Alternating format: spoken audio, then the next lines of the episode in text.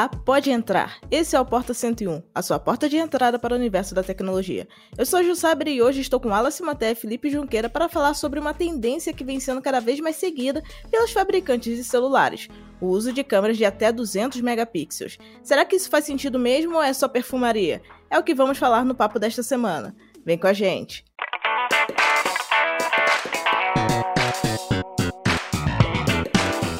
Sejam bem-vindos ao Porta 101, nosso podcast semanal sobre um tema específico do universo da tecnologia. Toda segunda-feira tem um novo episódio neste feed para você. Lembrando também que tem outro podcast neste feed, é o Teletransporta, um spin-off do Porta focado só em inovação. É isso, segue a gente no seu tocador preferido de podcast para você não perder nada. Ainda tem muita coisa legal em produção por aqui. Vem com a gente.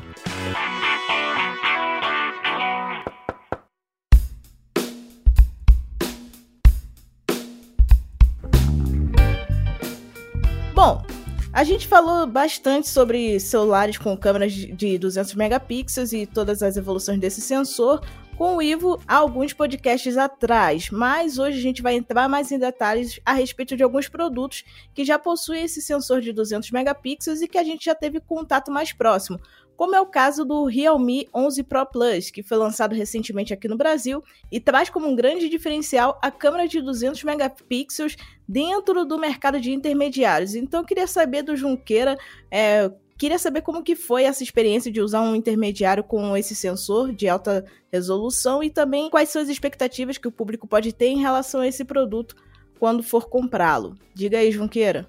Bom, eu achei que o Realme 11 Pro Plus é bem interessante, né? Ele tem uma proposta muito bacana, pelo menos na câmera principal de 200 megapixels, que é a questão do zoom. Ele consegue dar um zoom de duas e até quatro vezes praticamente sem perda de qualidade. Tem até o análise aqui do Canaltech, eu coloquei uma foto, tem uma foto do meu gato que é de um, dois e quatro vezes.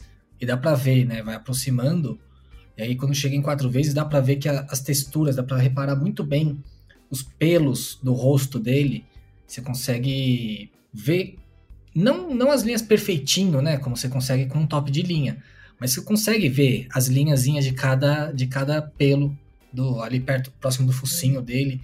É, textura no, no próprio focinho, né? Que tem algumas, alguns pontinhos ali, também dá para dar uma reparada. E isso é uma foto ainda é, tudo bem que a sala aqui do meu apartamento não é mal iluminada, mas é uma foto praticamente com pouca iluminação, né? Então, imagina o que você conseguiria num parque, por exemplo, num dia ensolarado. Eu, eu, gosto, eu gosto da, da, da, proposta da Realme que ela não, não traz só o, o número. Você vê que ela tem um trabalho de software muito bom nas câmeras.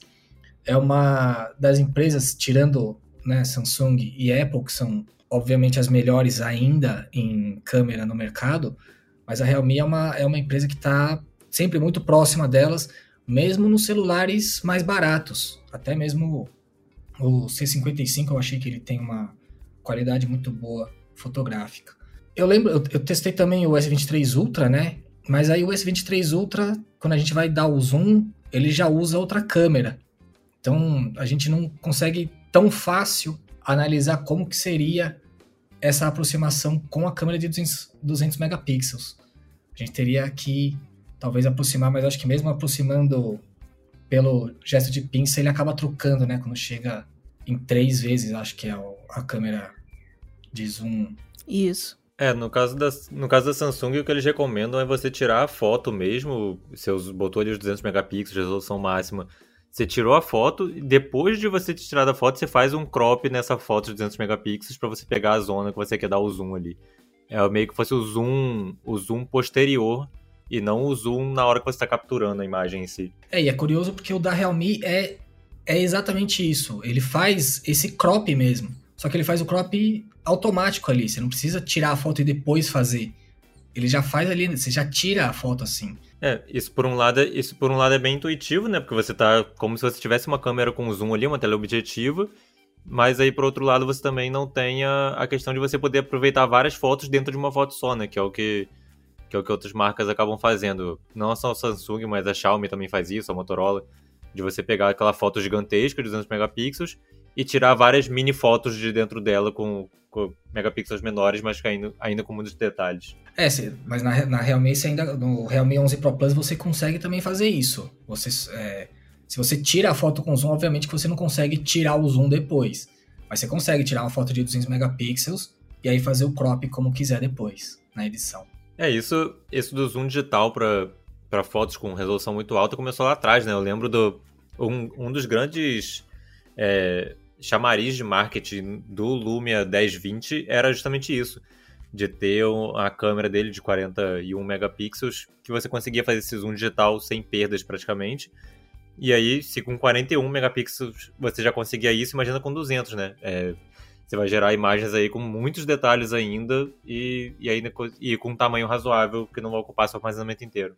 É, com certeza. E sem contar que quando você tem essa possibilidade de ter uma foto de 200 megapixels, a gente sabe que quando o celular tem esse recurso, obrigatoriamente a empresa tem que colocar é, mais armazenamento interno, porque uma foto com 200 megapixels no S23 Ultra não fica com menos de 20 mega. Então, quando a gente tira uma foto é, usando a resolução base, entre aspas, do celular, ao invés de pegar a resolução máxima dele, é, acaba que essa foto fica 10 vezes menor, então ocupa menos espaço. É, no caso do, do Realme, assim como a Samsung também tem, é, eles acabaram optando por trazer a opção com 512 de armazenamento interno, justamente para fazer o pessoal ficar mais incentivado a usar mais o 200 megapixels do que utilizar a fotografia no modo padrão ali, que é 16 por 9, sem a resolução máxima ser explorada num todo. Então, eu acredito que, uh, se a gente for analisar no sentido de espaço, é, quando a gente usa essa foto em 200 megapixels, a gente tem a vantagem de ter uma resolução maior, é, ter mais detalhes, mas também a gente tem que fazer um equilíbrio, né? De quando realmente vai precisar usar a, os 200 megapixels em todas as fotografias e quando não, porque senão é inevitável que uma hora vai explorar todo o armazenamento do celular, né? É, inclusive sobre isso, é, eu sou uma pessoa meio chata, não sou uma pessoa muito fácil de ser surpreendida, mas eu bato palma para Realme nisso de ter trazido um celular intermediário com 512 GB de armazenamento. Pois é. Porque a gente está vendo tops de linha sendo lançados com metade disso no mercado ainda hoje em dia, o que para mim é um absurdo. E você vê o intermediário chegando com, com essa capacidade, você acaba subindo a barra e forçando as rivais a fazerem o mesmo. Então eu espero que que outras marcas Samsung, Motorola, Xiaomi vejam isso e, e olhem para o mercado brasileiro com outros olhos e percebam que a gente tem sim capacidade de, de, não só capacidade como necessidade de ter uma capacidade maior de armazenamento, né? Porque 256 GB hoje em dia, com as câmeras que a gente tem, com os vídeos e tal, rede social, é, não dá mais para muita coisa não. Exatamente.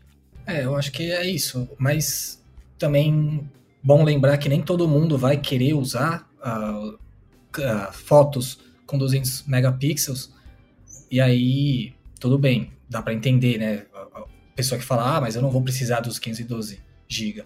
Por outro lado, né, sempre bom ter o máximo de armazenamento possível, porque nunca se sabe o dia de amanhã. A gente pode querer sim tirar uma foto com 200 megapixels e depois fazer inclusive vários quadros, né, da mesma foto. Ah, com certeza, porque assim, é, nessa questão de nem todo mundo usar a resolução máxima do celular o tempo inteiro, eu concordo contigo. É, no caso o S23 Ultra, eu não uso a foto de 200 megapixels o tempo inteiro, porque eu não preciso. Só que, assim, existem momentos específicos que eu quero fotografar ou fazer uma filmagem, e se ele não tivesse o armazenamento interno que tem na opção que eu uso, que é 512, ele já teria enchido a memória por completo, porque eu gosto de fazer bastante foto, vídeo com celular, para ver como que tá é, a evolução da fotografia dele, se rece alguma atualização que pode ter bugado alguma coisa no software, ou se ele foi aprimorado depois do lançamento. Então, é, quando eu uso essa questão de é, fazer a foto com 200 megapixels, é bem esporádico, mas no geral, eu acredito que para o público que quer fazer fotografias o tempo inteiro, faz sentido o que o Wallace falou em relação ao armazenamento interno. Poderia ter uma alternativa até com menos armazenamento interno, só para aquela galera que precisa de algo mais. É, que tem um uso mais, entre aspas, híbrido é, em relação à fotografia, mas é, considerando que é um celular intermediário que já vem com 512 GB, enquanto ainda tem muito topo de linha que só vem com 256 e o 512 é uma alternativa a mais, sendo bem mais cara, é, é interessante de se ver também, né? É, ainda mais se você for pensar que nem todo mundo troca de celular todo ano, a cada seis meses, como a gente faz por trabalhar com isso, né? Então, se você vai comprar um celular, você vai investir um dinheiro nele e vai ficar com ele por mais tempo, você tem que ter essa margem aí para você poder usar ele por mais tempo. Senão você invariavelmente vai acabar esgotando esse armazenamento, nem que seja em dois anos, três anos. Porque rede social consome muito, suas fotos, seus vídeos vão acumulando ali, vão consumir muito. Então não tem como você lidar com, com muito menos que isso hoje em dia. Com certeza. É, sem contar que tem também a questão de que nem todo mundo que tem um celular tem um computador para fazer a transferência dos arquivos para ele, ou até mesmo quer ficar salvando as fotos no Google Fotos, por conta de que quando você quer que a foto fique com a qualidade máxima que você tem ali no celular também, é, você tem que pagar mensalidade, nem todo mundo quer fazer isso. Então, acaba que você fica meio que refém das empresas fornecerem um bom armazenamento interno. Porque se, no meu caso, eu, eu só não enchi ainda a memória do meu celular porque eu fico transferindo o tempo inteiro as fotos para o computador, para um HD externo, na verdade, para poder manter o espaço um pouco liberado e também não ficar consumindo tudo é, ao mesmo tempo. É, mas no caso dos consumidores normais, que às vezes o celular é o computador de uso pessoal, não tem muito para onde correr. Ou recorre ao Google Fotos, ou recorre a um celular com mais armazenamento interno, né? Então é bem interessante essa questão que a Realme colocou de ter 512, porque vai pegar um público que é muito específico, mas que é um público que às vezes as empresas esquecem que existe, que é aquela galera, que é aquele pessoal que quer ter mais espaço interno para não ficar dependendo de outras mídias de armazenamento de dados ou até mesmo do armazenamento em nuvem, para poder ter ali os seus arquivos salvos, apesar de ser o mais confiável, inclusive manter armazenamento em nuvem, porque você tem a garantia de que se der um bug no celular, você vai conseguir ter todos os arquivos ali à sua disposição em um outro aparelho. Mas enfim, aí é questão de opinião pessoal, mas cada um sabe o que faz. Mas em relação aos sensores de 200 megapixels, é, a gente tem visto também que não só a Realme e a Samsung têm trabalhado com esse tipo de sensor, mas desde o ano passado a gente tem visto, e esse ano também, algumas empresas é, que estão focando em entregar esse tipo de sensor de 200 megapixels nos seus aparelhos, sejam intermediários ou topo de linha, como é o caso da Xiaomi com o Redmi 12 Pro Plus e também do Xiaomi 12T Pro, e também a Motorola com o Edge 30 Ultra, que foi um dos lançamentos da Motorola, o principal lançamento da Motorola no ano passado, que foi um lançamento controverso porque o sensor não era de uma qualidade assim tão boa quanto o esperado, principalmente por toda a campanha de marketing que a Motorola fez em cima dele com o slogan ouse comparar. A galera começou a comparar e viu que não era tão bom quanto outros sensores de 200 megapixels ou até de menos resolução que já estavam presentes no mercado brasileiro, seja da Apple ou da Samsung ou outra fabricante que possui também esse tipo de sensor embutido nos seus celulares.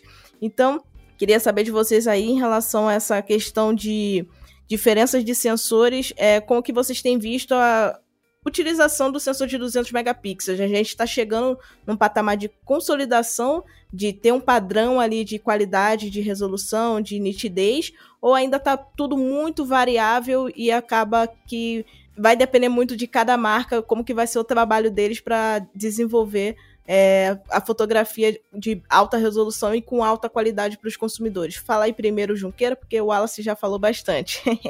é, eu acho que Sim, o tamanho do sensor ajuda em muitos casos, né? Mas como eu falei, é, tem a questão do, do software trabalhar bem com, a, com o, hardware.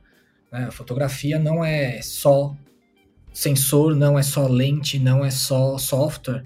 Inclusive a gente viu a Apple dominar uh, o mercado de fotografia mobile por muitos anos com sensores de 12 megapixels enquanto as outras já estavam ali com sensores até de 50 megapixels. Sim. Agora, só agora que a Apple aumentou para 48 megapixels no Pro só, inclusive, se eu não eu não, se eu não estou enganado.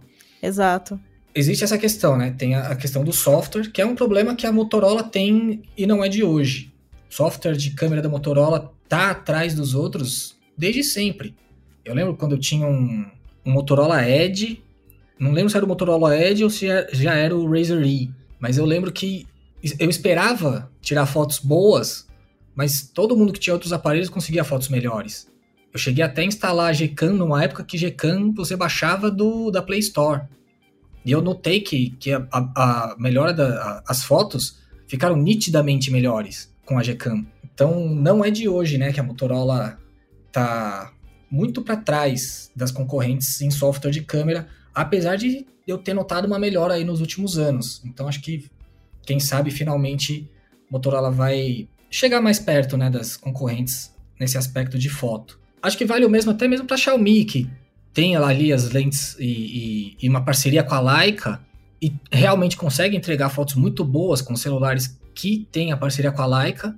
Mas aí quando você pega os que não tem, você vê que fica fica devendo, é decepcionante até. Não vou dizer que o, Realme, que o Redmi Note 12 Pro Plus tire fotos ruins, porque não, não chega a ser assim. Mas é um pouco decepcionante, né? Você pega um celular com 200 megapixels, tira uma foto, aí você vai comparar com o do coleguinha ali que tem um celular de 48 megapixels, não precisa nem ser um iPhone, né? Pode ser um intermediário Android também. Você, vê que não, não tá num, num outro patamar os 200 megapixels. Tá? Se não tiver atrás, tá ali pau a pau. Então, sim, os 200 megapixels ajudam, mas o software ainda é importantíssimo nessa equação. É, eu acho que a gente ter agora finalmente um número maior de empresas adotando esse tipo de sensor está ajudando justamente a ver essa disparidade de, de, de cuidado mesmo no processamento de, de software da, das câmeras, das fotos. Porque você, é igual você falou, você pega o, o Realme 11 Pro Plus e pega um Redmi Note 12 Pro Plus, é, mesmo os dois tendo câmera de 200 megapixels, a diferença de qualidade do, de ambos é, é, bem razoável. E aí a mesma coisa você pega um Galaxy S23 Ultra e um Motorola Edge 30 Ultra, também são dois tops de linha com câmera de 200 megapixels, que a diferença ali ainda é maior ainda. Você tem um abismo de distância entre os dois em, em questão de qualidade final das imagens. Então é muito isso de como as empresas trabalham com esse, com esse sensor tão grande, ou melhor, com uma resolução tão grande, para conseguir entregar imagens melhores, porque quanto mais megapixels você tem, mais difícil vai ser trabalhar essa imagem, conseguir otimizar ela, conseguir aplicar um HDR legal, especialmente modelos aí mais antigos ou modelos intermediários que não tem um processador tão bom, não tem, não tem um processador de inteligência, de inteligência artificial tão bom para conseguir lidar com isso. Então, é muito trabalho de software por parte das empresas e eu espero que agora, com essa popularização dos sensores, elas consigam se atentar mais e consigam otimizar melhor isso aí, porque tem alguns modelos saindo que estão derrapando bastante. É, com certeza. É, o Junqueira estava falando em relação a, ao sucesso que a Apple fez por muitos anos utilizando sensores de 12 megapixels nos seus celulares e quando foi somente em 2022 que eles começaram a evoluir a quantidade de megapixels e colocaram um sensor de 48 megapixels no iPhone 14 Pro e Pro Max.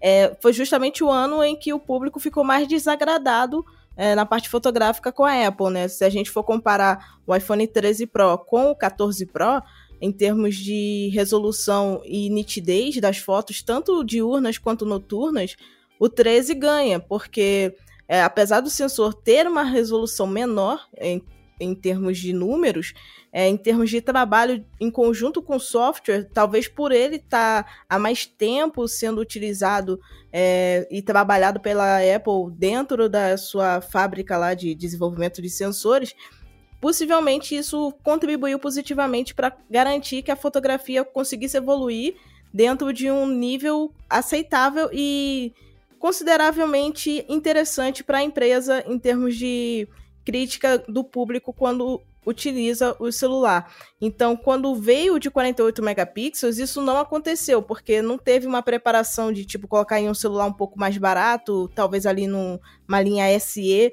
para tentar entender se o público ia aceitar bem ou não.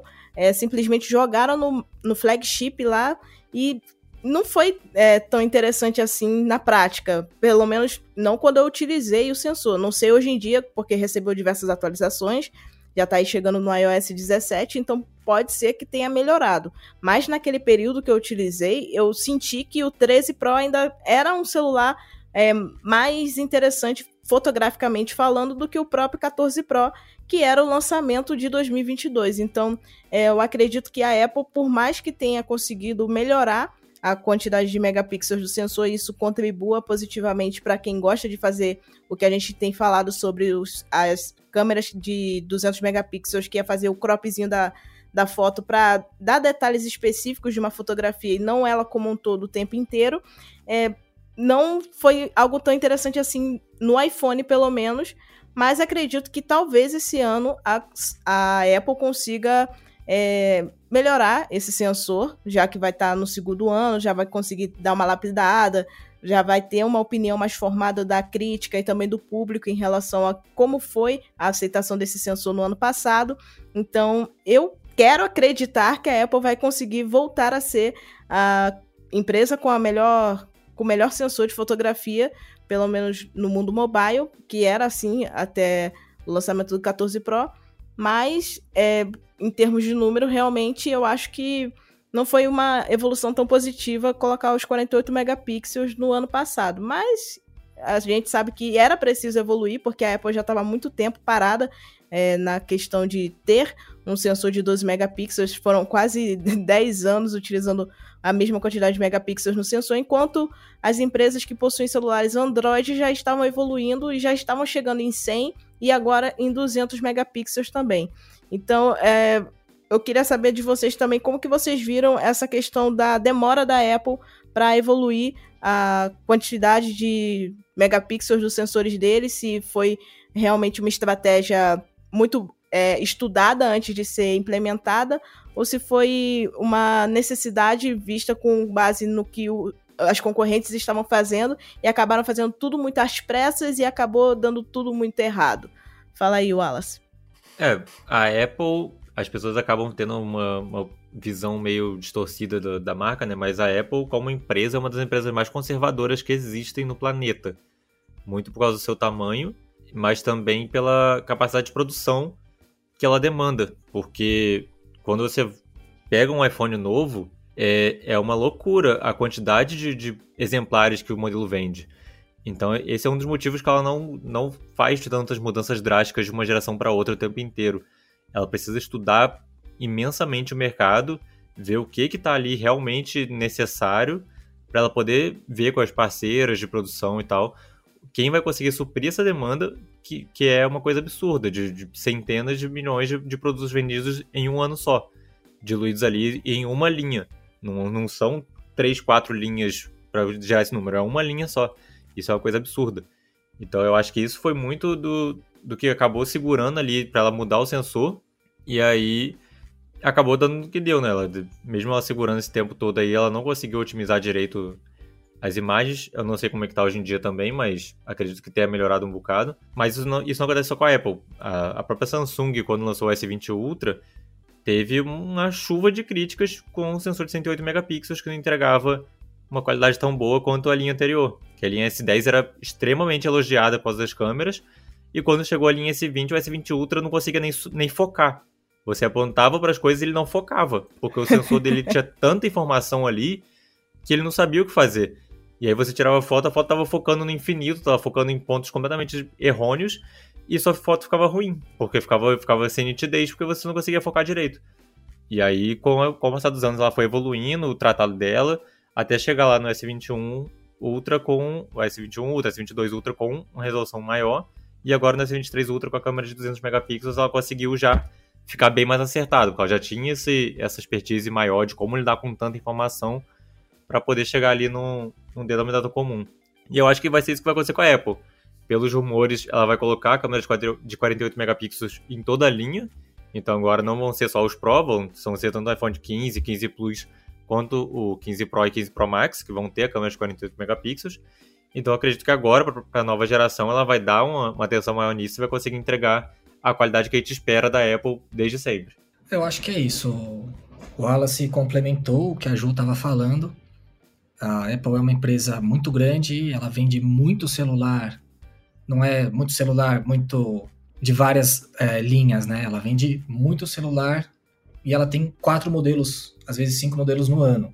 Então é muito celular semelhante. São linhas de produção muito absurdas, muito grandes, e qualquer mudança realmente ela tem que estudar bastante. Eu acho que ela acabou sendo forçada a dar uma acelerada nessa mudança, e aí realmente não estava tão pronta para fazer o salto, e aí a gente acabou vendo algumas falhas, né, nas, nas, nesse, pelo menos nesses primeiros momentos desse sensor de 48 megapixels. Mas a Apple, por outro lado, é uma empresa que consegue fazer correções de software em tempo até bastante hábil. Acho que hoje em dia ela já, já conseguiu, pelo menos, igualar ali né, o iPhone 14 Pro com o 13 Pro em questão fotográfica. Então a gente pode esperar sim que o iPhone 15 volte a competir, talvez até com alguma vantagem em qualidade de foto com todo o mundo Android.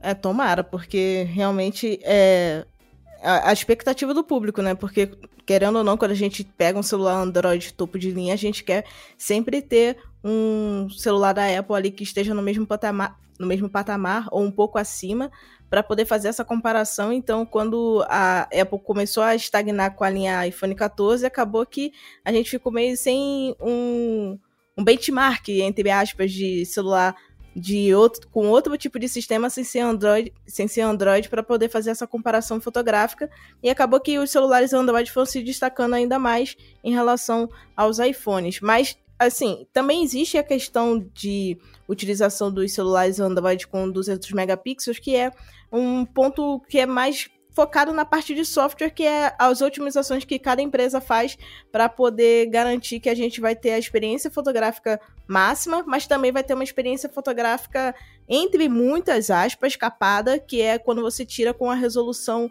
cropada as suas fotografias.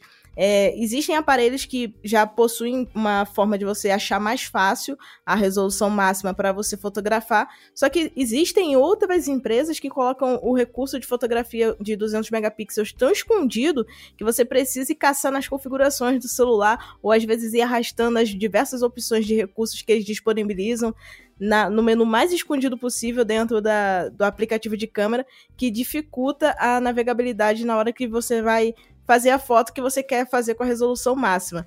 Então eu queria, assim, eu, eu utilizo muito o celular da Samsung e eu sei que é mais fácil de achar, pelo menos nos aparelhos da Samsung, as resoluções máximas que as resoluções máximas que possui no sensor de fotografia, seja nos intermediários ou no topo de linha. Mas eu, eu, já utilizei o da Motorola, por exemplo, que foi bem difícil de achar, e o da Xiaomi era mais difícil ainda, porque além de esconder a opção de máxima resolução, também era difícil achar até mesmo a opção de modo macro em alguns celulares da Xiaomi, que eu lembro que eu testei no ano passado. Então eu queria saber de vocês como que vocês veem esse trabalho de software em relação ao que as empresas precisam fazer para conseguir garantir que os usuários vão conseguir ter acesso mais fácil aos recursos de navegação para alcançar a opção de acesso aos 200 megapixels ou a resolução máxima de cada sensor sem tanta dificuldade e sem ter que ter um conhecimento um pouco mais avançado de navegação dentro do aplicativo de câmera para ter acesso a essa opção. O Realme 11 Pro Plus tem uma opção muito fácil de achar que é alta resolução, tá aqui bem do lado de retrato, né? Logo na primeira página aqui da interface de câmera. Nossa, então, é bem então, fácil mesmo. É muito fácil, você, você não sofre nem um pouco para achar, não precisa abrir um outro menu para encontrar. Do iPhone, que eu não me lembro como que é, mas a Apple tem uma política de. Como é que eu posso dizer? Vou acabar dizendo dificultar uh, que o usuário faça alterações nas configurações da câmera. É, enquanto todos os Android você abre a câmera e consegue mexer nas configurações, na Apple você tem que ir na, no menu de no, no aplicativo de ajustes para poder fazer qualquer mudança em configuração de câmera. Ela quer que você use o celular do jeito teoricamente mais simples possível. Então ela dificulta qualquer tipo de alteração, inclusive de ajuste de câmera. Eu estou aqui com o iPhone 14 Pro em mão e estou olhando que não tem no, no, menu aqui uma opção de usar a resolução máxima. É, eu, eu lembro que até pouco tempo atrás, até para você alterar a resolução de, de vídeo, era um sacrifício nos iPhones. Você tinha que fazer esse caminho todo de ir lá nos ajustes, câmera, blá blá blá. Depois, eles viram que, que isso era uma coisa é, absurda de ser feita, que você tem que dar 300 passos para mudar a resolução de um vídeo, e aí colocaram finalmente o atalho. Acho que foi no, no iOS 15 ou 16 que eles colocaram um atalho para você mudar a resolução ali. Que são, são coisas que você, você olha, você é acostumado com, com usar os aparelhos Android, que tem uma concorrência gigantesca interna ali entre interfaces, que apesar de ser o mesmo sistema, tem várias interfaces competindo ali. A Apple tá sozinha no mundo no mundinho dela. Então, para ela pegar esse feedback de que as coisas realmente não estão funcionando muito, muito bem, é, é bem diferente. É, eu acho que é isso mesmo. Ela tá muito acomodada, né? Inclusive, ainda a empresa, não a empresa que vende mais celular, mas o iPhone 14 Pro Max foi o que mais vendeu no ano passado. Ela, ela, ela não, não tá sendo incomodada de verdade ali, né, para facilitar a vida do usuário. Ela vai mantendo do jeito dela. Ela acha que o melhor jeito de usar é o jeito que ela faz e vai mantendo. É, a Apple meio que vai desenvolvendo as coisas e fazendo com que a gente se adapte ao jeito deles desenvolverem, né? E não o oposto, como muitas empresas que possuem celulares Android fazem atualmente sempre fizeram. É, mas eu queria saber também de vocês em relação à utilização do, dos celulares com nesses modos de fotografia. Vocês acreditam que as fotos saem melhores é, em relação à utilização da, da resolução máxima? Vocês acreditam que é melhor você pegar o celular já tirar a foto ou ao invés de ficar caçando a altíssima resolução? Como que vocês utilizam o celular no dia a dia de vocês? Vocês exploram mais o sensor com a sua capacidade máxima ou preferem a foto no modo tirou do bolso, clicou e tá ótimo? É, no dia a dia eu tiro o celular do bolso, abro a câmera e tiro a foto. Mas eu acho que é bom sim você ter a opção de fazer ajustes e o mais fácil possível, porque às vezes você sai de casa para justamente experimentar, ou mesmo para, pô, vou tentar tirar a melhor foto possível aqui, sei lá, dessa árvore ou do, desse banco aqui da praça que tá bonito. Então, você aí você vai querer explorar e é bom ter acesso a opções de maneira fácil né? Inclusive com o modo Pro, por exemplo, que a Samsung deixa de jeito bem simples de achar, coisa que na Apple não é fácil, né? Você tem que ir lá no, como eu falei já, no menu ajustes. Porque ela tem essa, essa, desculpa, só terminar, é, essa, ela tem essa proposta de ser isso mesmo, né? Do dia a dia. Você vai tirar do bolso e tirar a foto. E a Apple quer que quando você faça, faça isso, a foto já saia a melhor foto possível. Então ela confia muito mais em sensores e inteligência artificial e tudo mais. Enquanto no mundo Android, acho que tá, até pela competição entre si, é, eles entendem o que, o que o usuário quer pode às vezes ser melhor. Então abre essas possibilidades. E aí é bom ter a opção, eu acho. É, pois é, aquilo que eu, que eu comentei. A Apple tá muito no, no mundinho dela ali, do, dos usuários de iPhone. E então ela fica meio que. O, o que ela define que é o certo é o certo e acabou. Você vai usar, você vai comprar iPhone, você vai usar e é isso. Não tem uma outra empresa que vai te fazer sair daquilo ali.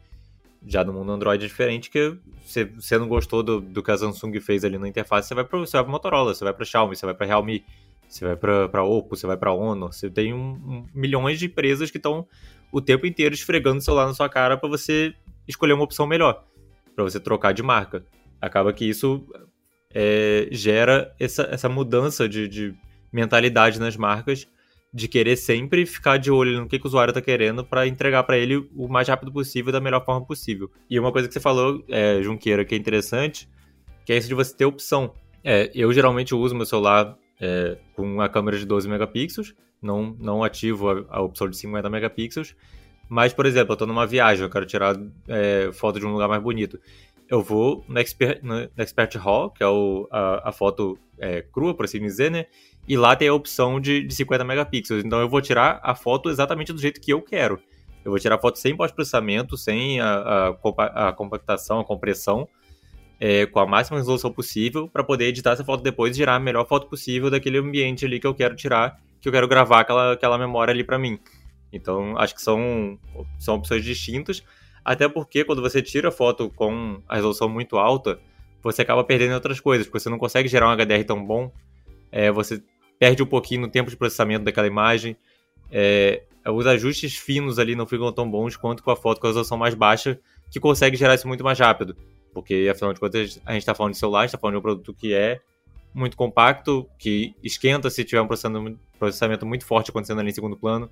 Então as empresas acabam tendo que balancear isso aí, né? E, e nada melhor do que você dar a opção para o usuário de escolher o que, que, ele vai querer naquele momento. Se ele vai querer gastar mais é, e ter um trabalho maior, gerando essa imagem maior, ou se ele vai querer só apontar e tirar a foto ali da melhor forma possível no automático e, e é isso aí.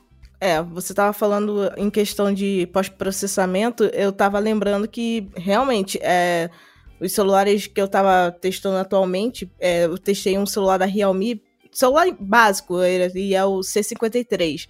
E o pós-processamento dele, comparando com o Galaxy A54, tava bem interessante que eu fiz esse comparativo junto com o Ivo, que é fotógrafo aqui do Canaltech.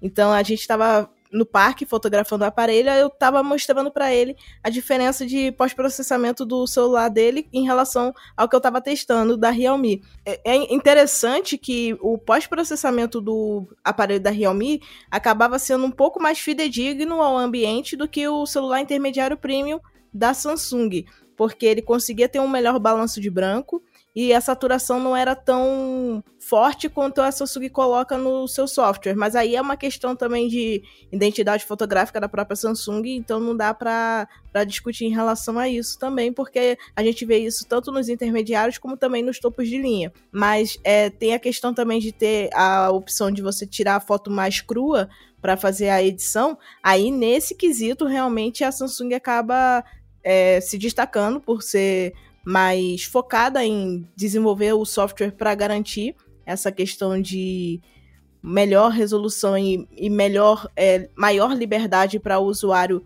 editar as imagens com uma identificação própria, é, tentar dar ali uma assinatura pessoal também na fotografia que está é, capturando e também editando.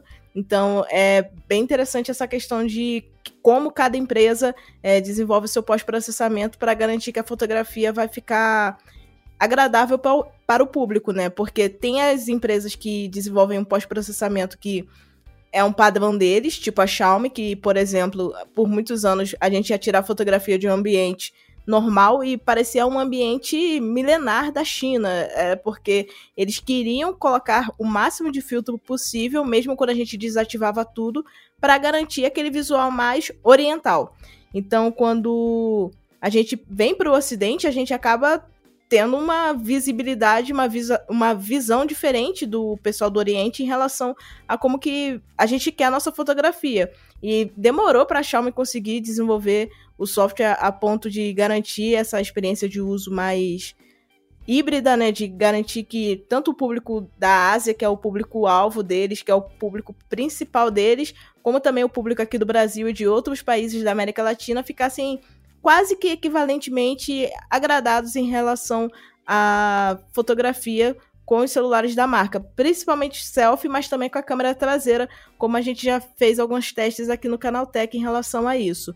Mas eu também queria perguntar para vocês como que vocês veem é, o mercado em relação a modelos é, topo de linha que vem adotando não só é, as resoluções de, altíssima, de altíssimo número, como 200 megapixels, mas também às vezes acabam reduzindo a quantidade de megapixels e priorizando aumentar o sensor para ter outros diferenciais, como é o caso de alguns celulares que a gente tem visto com sensores de uma polegada, como o Xiaomi 13 Ultra, 13 Pro, e também de outras marcas, como o Oppo, Vivo, Xperia da Sony. É, como que vocês veem aí esses aparelhos no mercado, esse posicionamento desses modelos que possuem um diferencial de fotografia que parece ser inferior em resolução, só que é só na teoria, porque acaba sendo superior pela capacidade e pela potência do sensor.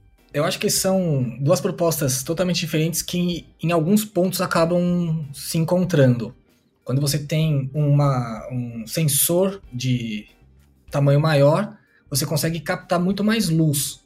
Então você consegue fotos em ambientes com pouca luz, mais claras, e sem perder qualidade, sem granulação nem nada. Por outro lado, quando, quando você tem mais megapixel, você consegue fazer o software trabalhar para reduzir essa, esses ruídos e aumentar também a, a, sensibilidade à luz. Então, nesse ponto, você consegue meio que chegar no, no, no mesmo lugar só que em um você depende mais de software e no outro você já tem ali o hardware fazendo esse trabalho que é muito importante, né? Na fotografia é o registro da luz. É, é bem isso, porque é aquilo, as fotos de 200 megapixels você vai usar quando? Você vai usar em momentos muito específicos. Que você quer tirar ali uma foto de uma paisagem maravilhosa, você vai querer editar depois, etc. Já quando você tem um sensor maior, você vai usar isso o tempo inteiro. Você vai tirar foto do seu gato ou sua casa, você tem um sensor maior, isso vai te ajudar. Você não precisa mudar nenhuma configuração, isso está no hardware. Então, eu sou a favor de, de investir em sensores maiores para os celulares, justamente por, por, por conta disso. Porque você acaba não ficando dependente de armazenamentos tão grandes, porque você não vai gerar arquivos tão gigantescos como são o, o, das fotos de 200 megapixels, mas ao mesmo tempo você tem uma qualidade muito alta nas suas imagens por ter um sensor maior que vai captar mais luz, e aí luz, como todo mundo sabe, é, é a fotografia é a arte de captar a luz, né? Então é isso aí. Bom, é, a gente sabe que agora que a gente tem essas duas vertentes de ter sensores com maior resolução e também sensores ainda maiores em tamanho para garantir maior entrada de luz, a, a, gente acaba sendo meio que cobaias das empresas em seus desenvolvimentos é, futuros e também do presente, né? E qual vocês acham que é o melhor caminho a seguir?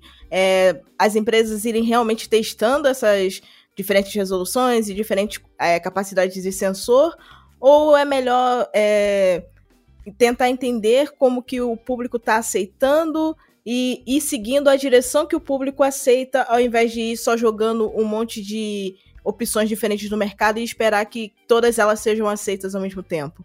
É, isso, é, isso é interessante que você falou, porque, por exemplo, a gente pega a Xiaomi. A Xiaomi tem opção para os dois lados. Ela tem lá o Redmi Note 12 Pro Plus e o Xiaomi 12T, o 12T Pro, e vai lançar aí também o K60 Ultra com câmera de 200 megapixels. E ao mesmo tempo ela tem os modelos lá com sensor de uma polegada, que tem o, o Xiaomi 13 Ultra, o Xiaomi 13 Pro, o 12S, o 12S Ultra, que foi lançado também antes. Então ela tá exatamente nesse ponto, ela tá testando a água ali, botando o um pezinho em cada lado e vai ver o que, que os usuários vão preferir para ela poder investir no futuro, acredito eu. Ela vai ficar fazendo esse, esse jogo aí de, de agente duplo, por assim dizer, de lançar alguns modelos com 200 megapixels e alguns modelos com sensor de uma polegada com menos megapixels e vendo o que, que as pessoas vão preferir. Mas se você parar para olhar, os modelos realmente focados dela em fotografia, que são os modelos assinados pela Leica, são os modelos mais ali com design focado em fotografia, que são a linha Xiaomi Ultra, são com sensor de uma polegada, não são modelos com resolução altíssima. Então eu acho que esse caminho vai ser o caminho que as empresas vão seguir mais, pelo menos algumas delas aí, se ver a Samsung foi para o outro lado, mas eu acredito que esse vai ser o caminho de você ir aumentando o tamanho do sensor, é, de uma polegada até, até às vezes um pouco maior que isso, e depois você pensar em aumentar os megapixels, porque 50 megapixels já é muita coisa, vamos falar a verdade. Se você pegar câmeras profissionais aí caríssimas, estão nessa faixa ou até um pouco menos. Então, 50 megapixels já é mais do que suficiente para você tirar fotos aí de basicamente tudo. Então é mais, mais focar na parte do sensor mesmo. É, eu acho que o ideal seria mesmo o sensor maior, porque, como o Wallace falou, você já tem, em todas as fotos que você tira, você consegue aproveitar uh, essa captação de mais luz e, consequentemente, tirar fotos melhores. Mas, infelizmente, eu acho que as empresas vão acabar perdendo para o marketing, porque você falar que o celular tem 200 megapixels atrai muito mais atenção do que você falar que ele tem um sensor de uma polegada. E eu acho que vai ser mais fácil vender esses celulares. Eu espero estar errado, ou pelo menos que as empresas consigam equilibrar isso. Então, façam como a Xiaomi está fazendo. Tem celulares com sensor maior e tem celulares com resolução maior. Quem sabe lá no futuro ela não consiga juntar esses dois. Um outro aspecto, né, que acho que também pesa contra o sensor maior é o espaço. Então, se você tem um sensor maior, você, você ocupa mais espaço ali dentro do celular. E o espaço já está bastante ocupado ali por diversos outros drivers e componentes. Então acho que as empresas vão acabar vendo, né, que o marketing está falando, ó, oh, a gente vai estar tá conseguindo mais dinheiro aqui com esse de 200 megapixels e é mais fácil de desenvolver. Infelizmente, o, a resolução maior vai acabar ganhando essa batalha. É, e também tem questão de, é como você falou, é mais fácil de desenvolver e, e isso acaba gerando mais componentes no mercado. Você tem câmera de 200 megapixels da Samsung, você tem câmeras de 200 megapixels da Omnivision e você vai ter câmeras de outros fabricantes também, enquanto de uma polegada basicamente tem a Sony. Não tem outras empresas investindo num sensor de uma polegada por enquanto. Então, isso encarece demais o produto também, produto final. Além dessa questão também do espaço, como você falou, né? E é, que é um dos grandes problemas em vários modelos, que você não ter esse, esse você não tem capacidade é, térmica de, de conseguir lidar com isso, tanto na questão ali do espaço interno do produto, quanto também dos outros componentes em si que vão estar perto, bateria, processador, tudo que esquenta ali. Você tem um espaço mais compacto, e aí se você tiver modelos menores, como por exemplo, no caso da Apple tem o iPhone 14 Pro, que é menorzinho, você não tem como botar um sensor desse ali. Você teria que botar só no, no Pro Max. A mesma coisa acontece no da Samsung, porque você não tem como colocar isso no modelo menor. E aí isso a gente vem também vendo também no, nos modelos dobráveis, né? Que tem o espaço interno ainda mais reduzido. Então, eu acho que é realmente vai depender do, da proposta da, das fabricantes do que, que o mercado vai aceitar ali no, no passar dos próximos meses e anos aí. A gente vai ver bastante mudança em 2024, acredito, para dar uma consolidada para um lado ou para o outro. É, com certeza. É, acho que essas mudanças que a gente vai ver daqui para frente são parecidas com o que a gente viu lá no finalzinho de 2018, indo para 2019, quando a Xiaomi anunciou que ia ter o primeiro celular com um sensor de 48 megapixels. Se eu não me engano, era o Redmi Note 7 que foi um sucesso de vendas na época, justamente por conta do chamariz que utilizar a quantidade de megapixels tinha naquela época e até hoje tem ainda, né? É, porque naquele período a maioria dos celulares básicos tinham no máximo 12 megapixels, muitos deles tinham 8, então era um período que a gente via celulares que eram com preços acessíveis, só que, que, tinha, só que tinham fotografias bem peba. Não que o sensor de 48 megapixels do Redmi Note 7 fosse ótimo, mas era um pouquinho melhor do que a maioria dos concorrentes dele que existiam no mercado. E querendo ou não, ainda tinha a galera que utilizava Gcam e acabava explorando melhor a capacidade do sensor do que o próprio software da Xiaomi conseguia. Mas é, em relação a 2024, já que você puxou esse, gan esse gancho, eu queria saber aí o, quais são as expectativas de vocês em relação aos celulares, né, que vão ter aí sensor de 200 megapixels. Vocês acham que a gente vai estagnar, entre muitas aspas, em 200 megapixels durante o ano que vem? Ou vocês acham que a gente vai começar a ver aí 250, 300 megapixels? Como vocês veem aí esse próximo ano do mercado mobile em relação a sensores de fotografia? Pelo amor de Deus, acho que o pessoal pode dar uma segurada nesse número pelo menos por uns dois anos. Ou mais. Trabalhar direito esse sensor. É, pelo menos dois anos. E trabalhar direito esses sensores para entregar realmente a qualidade que a gente espera. E aprender mais a lidar, especialmente com uma troca automática entre as resoluções, né? Eu acho que é uma coisa que falta muitas empresas lidarem com isso, que é você conseguir entender o ambiente e entregar a melhor resolução para aquele ambiente, para o usuário não precisar ficar mudando manualmente ali ah, eu quero de 12, ah, eu quero de 50, ah, eu quero de 200. Não, pô, deixa o software lidar com isso. Se ele enxerga que tá com pouca luz, ele joga 12 ali para conseguir aumentar os pixels e fazer uma entrada maior de luz. Se tiver com um ambiente super ensolarado, super bonito, tira com 200 ali mesmo e já era.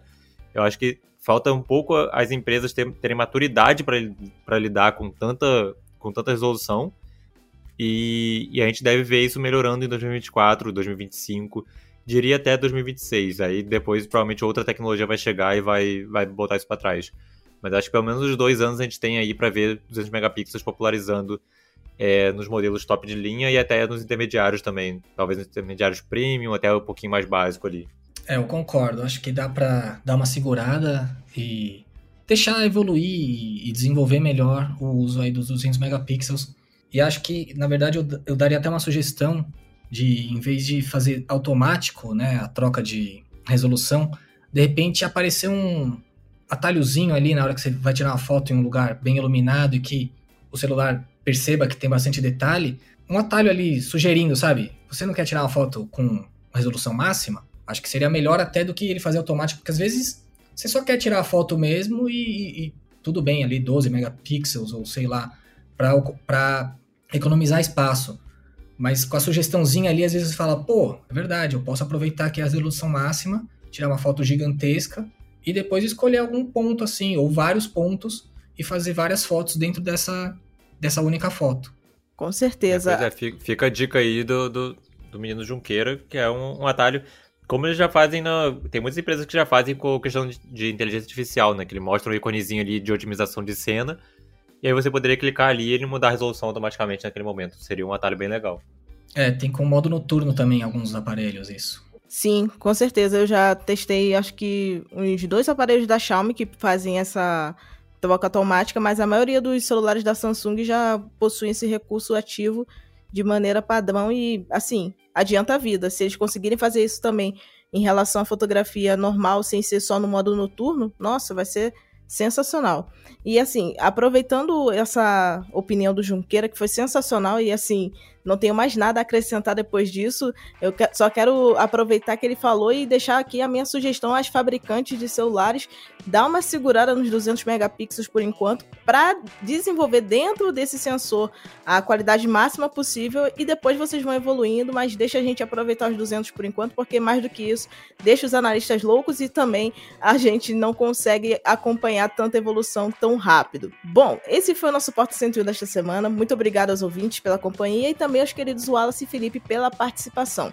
Mais uma vez, lembro a vocês que nós começamos o assunto por aqui, mas é quando vocês trazem novas opiniões que a gente faz novos episódios e deixa tudo ainda mais gostoso. Então, mande seu comentário para podcast.canaltech.com.br e converse com a gente. Lembrando que esse programa é feito por uma equipe super dedicada. Quem produz e roteiriza é o Wallace Moté, a edição é de Vincenzo Varim e a apresentação é minha, Ju Cyber. A revisão de áudio é do Gabriel Rime e a trilha sonora, uma produção de Guilherme Zomer. E as capas são artes lindas feitas por Rafael Damini. Um abraço e até segunda-feira que vem.